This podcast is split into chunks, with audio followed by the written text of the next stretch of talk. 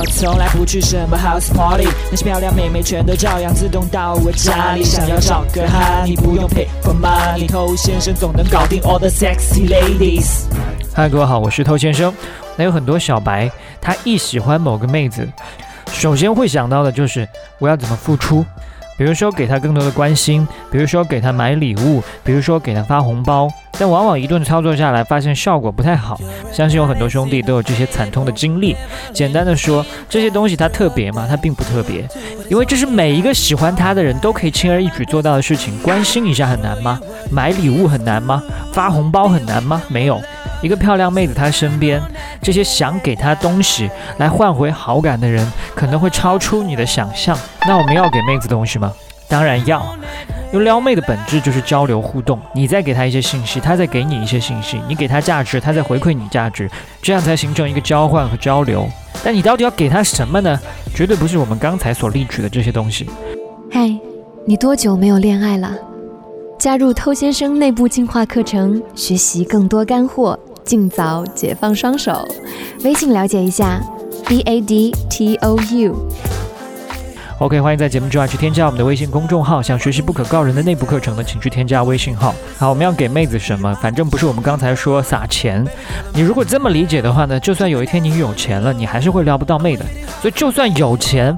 不是用撒钱的方式去撩妹子，而是让她知道你有钱。那我们很多兄弟呢，他所理解的让妹子知道我有钱的方式，就是撒钱。如果你还在这个程度的话呢，拜托把我们之前的一些节目拿出来听一下，让她了解你的条件，了解你有保障生活的能力。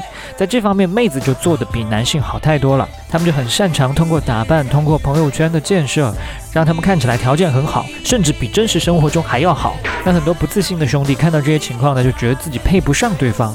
所以妹子这么做，正好过滤掉了这些。自认为配不上他的人，就避免了很多浪费在屌丝身上的时间。那如果一个男的让女生感觉到了自己的条件很不错，是不太存在吓跑的，因为女生本来就是希望找条件要比自己更好的男生。好，这是第一点，我们讲清楚了。那第二点呢？那如果你现在经济条件一般，那你至少要让自己看起来像一只潜力股。这个在之前的节目也讲过。那对于一个精明的女人来说，不小心发现，哎，你可能会是一只潜力股，她怎么可可能会放过你？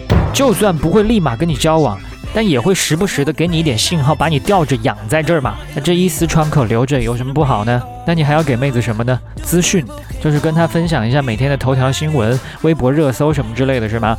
不是这个意思。比如说你在某个领域是一个佼佼者，那佼佼者通常是什么？有高能力、有权威、有威信。有领导能力，那这几个点呢，恰恰是两性吸引中很重要的特质。很多女生容易因为这些特质产生崇拜、欣赏。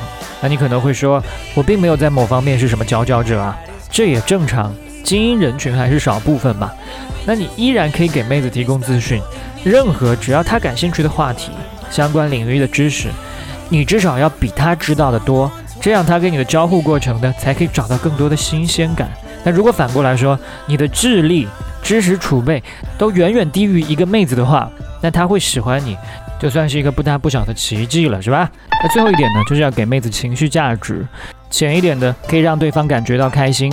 你可能也看过一些呃油头粉面、不学无术的二流子，你条件可能还比他好，但妹子跟你在一起没什么话说，跟他互动的时候呢，总是笑得花枝乱颤，这就是因为他可以提供轻松娱乐的氛围。所以，怎么让身边的人开心，这是另外一个话题。今天时间关系，没办法细说，但可以简单说两点。第一点，就首先要让自己开心，自己不开心的话，很难去感染他人。第二，就是去模仿我们刚才说的那种能够让妹子花枝乱颤的人的状态。那再深层一点的情绪价值呢？比如说，你可以更加敏感地体会到他的喜怒哀乐，他生气的点在哪里，开心的点在哪里，你都感同身受。在他不同的状态下，你可以恰当的选择你的态度去跟他呼应，这个才是真正厉害的地方哦。听起来太难，对不对？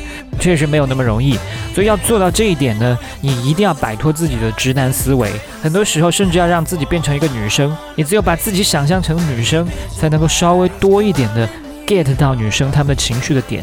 女生的情绪太丰富，直男的思维又太僵硬，所以这件事情特别难。如果你做到了，那将是你巨大的一个加分项。